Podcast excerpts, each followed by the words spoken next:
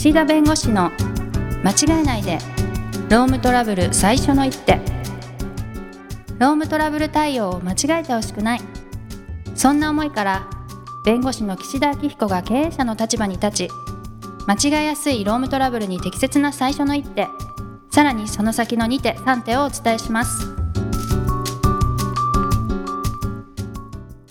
皆さん、こんにちは。弁護士の岸田明彦です。こんにちはナビゲーターのとちおえみです。もうね、年末ですね。うん早いですよね。早いね。一年早いですね。うん。まあ、やっぱりね、今年一年もやっぱりコロナの影響いろいろ受けたなとは思っていまして、はい。あの、雇用の関係でいくと、やっぱり内定取り消しとかね、ああやっぱり、あの、リーマンショックの時もあったんですけど、はいやっぱり会社の方が、その新卒採用で、まあ、早めに内定出すんですけれども、うんはい。結局来年の4月の段階で予定していた採用の、まあ、こうなんていうんですか、スケジュールとか予定が狂ってきてしまって、うん。まあちょっと内定を取り消さざるを得ないみたいなことがやっぱりはい。あるようなんです。うん。で、まあ、あの、報道でも、まあ、出ているのを見ると、やっぱりこう、まあ100名ぐらいを超える方が、まあ、あの、統計というかね、調査の結果でも、やっぱり100名以上超える方が、やっぱり内定取り消しに、まあ、なったというようなことも、まあ、言われてるわけですね。はい。で、あとは、その内定取り消し、まあちょっと内定取り消しの話は後でしますけど、内定取り消しとは別に、その内定入社時期が、入社時期の延期っていうのもあるんですって。ああなるほど。はい。4月入社が、例えば9月入社とか10月入社、まあ10月入社とかね、半年。うんっていうのがあるんですって。はい。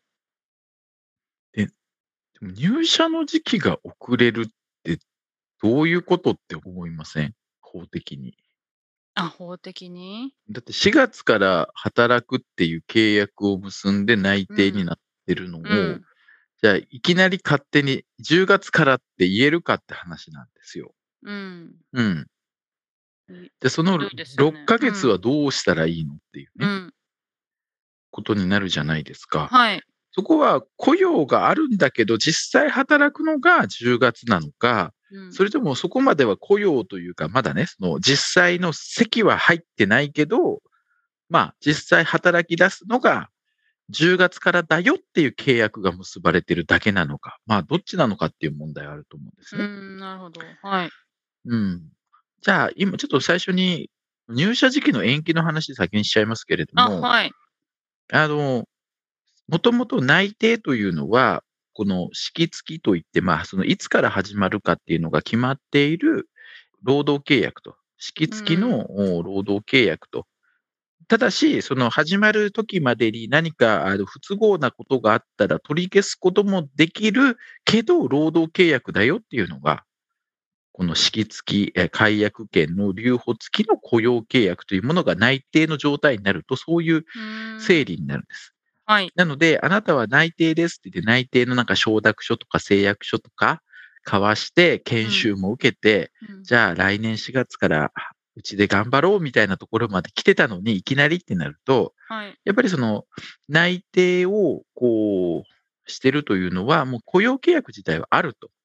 はいただ、始まる時期が4月からだっていうことが決まっているということと、4月までに何か不都合な事情があったら取り消すことがあるからねっていう状態は留保されてるんだけど、そういう契約が結ばれているはいと。ということはね、勝手にその式を10月にずらすことはできないんです。うんだってもう4月1日から始まるっていう契約を結んでるわけですから。はいはい。なので、一方的に10月にすることはできないと、うんまあ、いうことなんです。はいじゃあどうやったらできるかというと、まあ、その方と合意すればいいです。あはいなので、申し訳ないけれども、4月1日の入社が難しいと。うんうん、なので、とりあえずこれはもう会社の事情ですと。はいなので、それはあの4月1日に入社できない、すなわち内定を取り消す事情があるということなんです。経営が大きく悪化して。うんということなので、もしこのままあなたが同意しないと、4月1日の入社は難しいですと。うんなぜならば内定取り消し自由である、まあ、例えば会社の経営状況が非常にも悪化して厳しいとまあいう状況がありますと。なので内定を取り消さざるを得ないと。うんただ、皆さんの方が、あの、許していただいて10月まで待っていただけるということであれば、それは今の4月入社の式付き解約権留保付き雇用契約のその式の部分を、えー10月に変更するということをご納得、ご了承いただけませんでしょうかって話なんですね。うん。でそこで従業員の方が、いやいや、聞いてない。だから、あのー従業員の方としては多分3つぐらいなんですかね、選択肢としては。あ、わかりりましたと。10月からお願いしますということで、うん式を、お式というのは始まる時期を、えー10月にする、まあ、合意を結ぶ。はい。で、二つ目、いや、もうだったら、もうこの会社は辞退して4月から働けるところを探すんで、ということで、まあ、内定の取り消しはい。を受け入れる。で、三つ目が、いやいや、そんなの聞いてないし、勝手に内定取り消されても困るから、その内定取り消しはおかしいから、慰謝料払ってほしいと、うんまあ、いうことで争う。うん。なるほど。四つ目は、いや、もう私は4月1日でえー入社をするという内定をもらってますと。で、その内定取り消しというのは違法だし、そんなそのしうん10月にする理由なんて本当はないしと。うん。なので、私は4月から働かせてもらえる権利がありますと。うん。うん。だから内定取り消しの慰謝料じゃなくて、内定取り消しの理由がないから、私はそのまま自動的に4月1日から、えーお宅の会社の従業員としていますので、4月1日から私が働かなくても、まあ、給料を払ってください。まあ、働かなくても働く意欲はあるけど、そちらが受け取らないとしても給料を払ってください。はい。まあ、そういう争い方ですね。なるほど。うん。で、なると、やっぱりお互い、まあ、あまり、今の選択肢ってどれもそんなに、お互いにとってあまり幸福な話じゃないんで、はい。部長さんだったらどうします？もしね、行きたい会社が4月1日、まあ、行きたい会社は前提にしましょう。はい。行きたい会社で、今の時期ですよ、12月ぐらいにごめんなさいと、うんうんうん4月からの新規採用難しくなりましたと。はい。なので、まあ、えー10月入社でお願いするか、それともちょっとご事情をご理解いただいて、ちょっと内定取り消しに同意していただけませんかという話が仮にあったときに、まあ、そう、どうしますか？そういう場合。内定って、こちらからはいつでも辞退できるんですよね。はい。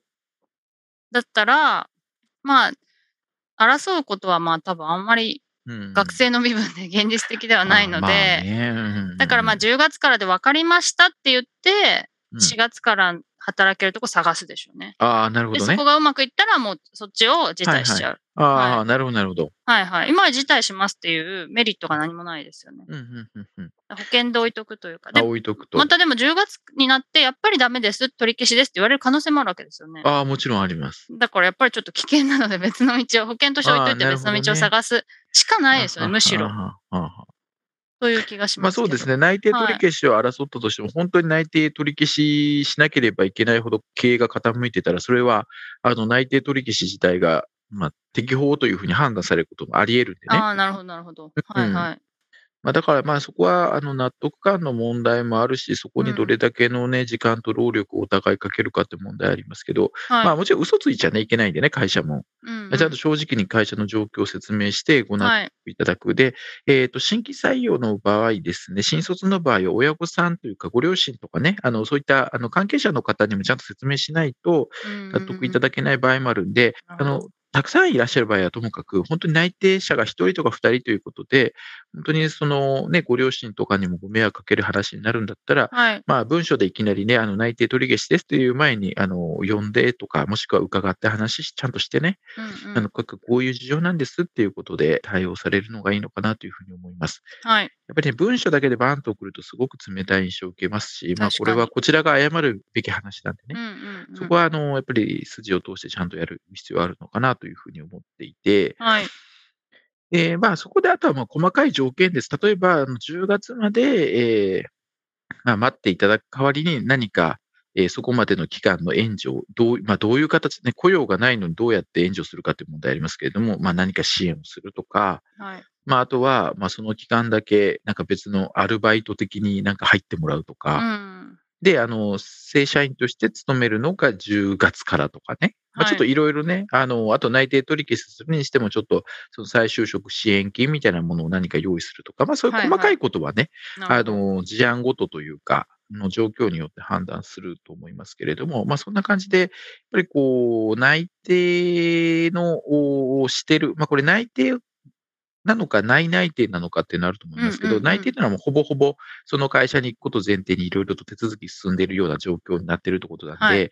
まあ向こうとしてもね、やっぱりいきなり言われてもってところもありますし、特に新卒の場合は、あの、こういう状況なんで、また再就職の道を今から探すっていうのも、まああと4ヶ月しとかね、しかないとなると、まあ大変だと思うんでね、うんやっぱりそこはちゃんと謝る必要もあるのかなというふうに思っています。で、はいやっぱりこの時期が後になればなるほど、この再就職活動の機会を奪ったって言われるんです、会社は。まあそうですよね。うん。はい。だからもっと早く言ってくれればその機会があったのに失ったってことで、慰謝料額とかもやっぱり高くなるんです。やっぱり近くなればなるほど。はい。なのでもうほぼほぼ決まってるんだったらその人のためにも早く言ってあげた方がいいとうん思います。うん。うん。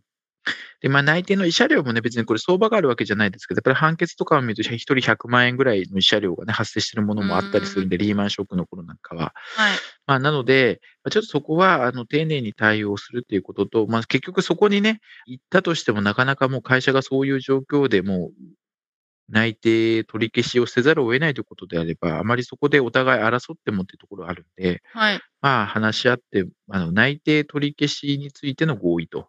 うん。要するに内定取り消しについてもお互い合意をして対応すると。例えば、あの、その再就職先から問い合わせがあったら、いや、もうコロナの影響で、うちがどうしてもお断りせざるを得なかったで、うちの事情なんです、みたいな形で、その再就職するにあたって、まあ、あの、事情を説明することに協力するとかね。あのうちが。あの、別にこの方に何かね、あの、内定取り消しせざるを得ないような、なんか、非行というかね、悪さがあったわけじゃなくて、本当にうちのせいなんです、みたいなことを、まあ、協力するからとか、なんかそういうのもあるとね、うん、あの、従業員としても、まあ、少しは安心するだろうから、そういったところもね、ちょっと細かいところだけれども、やっていただかないと、まあ、これで揉めてもね、というところもありますから、なるほど。内定取り消しってなると、再就職で不利になる場合があるっていうことなんですね。いや、こあの、そその時点でもうほぼほぼ、うんうん例えば内定は決まってるような状況で、まだあの就職活動をしてるってなると、うんうんまあ。何があったのっうんていうふうに思はいうし。決まらなくて今もやってるんじゃないのっていうふうに誤解される可能性が。いろんな事情があるんですけど、はい皆さんそはいはいれぞれね。はいはい。まあ、なので別に、あの、どの時期にどういうふうに就職活動してても、それは本来自由なんですけど、はいやはり、あの、内定の時期がこう早まってきてる、まあうん今ですから、まあちょっとそういう意味では、いろいろとこう、誤解をね、招く可能性があるんで、まあ誤解を解くためにもそういったね、事情を。で、やっぱりリーマンショックの時もそうですが、まあ社会全体的に確かにやむを得ないよねっていう時期であることは、あの、こういうことが起こりうるよねっていうことは分かってるので、会社も。はい。うん。会社というか次のね、その採用の応募があった会社も。はい。ああ、だから、その内定決まったところがコロナで、あれなんだね、経営がちょっと傾いちゃったんだねっていうのは、まあ、それはね、あの、まあ、嘘じゃないし、まあ、む分かってくれると思うんでね。はい。だから、まあ、そこは、あの、説明をして、えーいただければとは思いますんで。あの、今日お伝えしたい内容としては、やっぱりそのやたらめったら勝手にその内定の後のその入社の時期をね、延期っていうのを一方的にできるわけじゃないと。はい。なので、きちんと従業員の方と、もしその必要性があるんだったら、話し合って合意を得るということと、うんえーもしもう内定取り消しをお考えということであれば、なるべくご本人たちの再就職の、ね、機会を確保するためにも、早めにお伝えをするということ。はい。そして、えーその時には、まあ、会社の事情なのでね、きちんと、えー謝罪をして、事情を説明して、で、場合によってはそのご両親も含めて、あの、ちゃんと説明をしてね、うんあの、納得を、まあ、納得はしないだろうけど、その、少なくとも会社として、えーやるべきことをやった上で、えーその内定取り消しに向けた合意を結ぶと。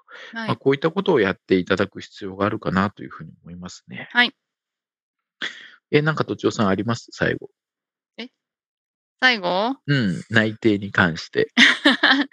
内定に関して？う、んそうですね。でも大変ですよね。こう学生さんだから、うんやっぱ、り、なんかその時にブランク空いたらみたいな、こう結構、そうなんですよね。恐怖心がすい。ごいあると思うんで、実際のところそうでもない会社も増えてるんでしょうから。だからやっぱり、うんその、今、とちおさんおっしゃったように、内定自体、例えば延期することに同意しつつも、他のを探すとかってことなのかな、そうするとね。うん、そうですね。うん結構ちっちゃい会社とかだと、はいね、割とそんなに前もって内定出すみたいな感じじゃなくて、はいはいギリすぐの、すぐ来てくださいみたいな感じもあったりするので、あったりしますから、ね。まあ大手だとちょっとね、難しいところまだまだあるでしょうけど、そういうところを狙っていくみたいな感じですかね。はい。ね。はい。わかりました。じゃあ、まあそんな感じで、ちょっとね、こういった、今、内定取り消し内定延期っていう問題もちょっとまあ社会問題的になってるんでね。はいこういうところも丁寧に会社の方は対応していただければというふうに思います。はい。はい。ということで時間になりましたので、この辺にしたいと思います。えーありがとうございました。ありがとうございました。今回も番組をお聞きいただきありがとうございましたロームトラブルでお困りの方はロームネットで検索していただき柿椿経営法律事務所のホームページよりお問い合わせください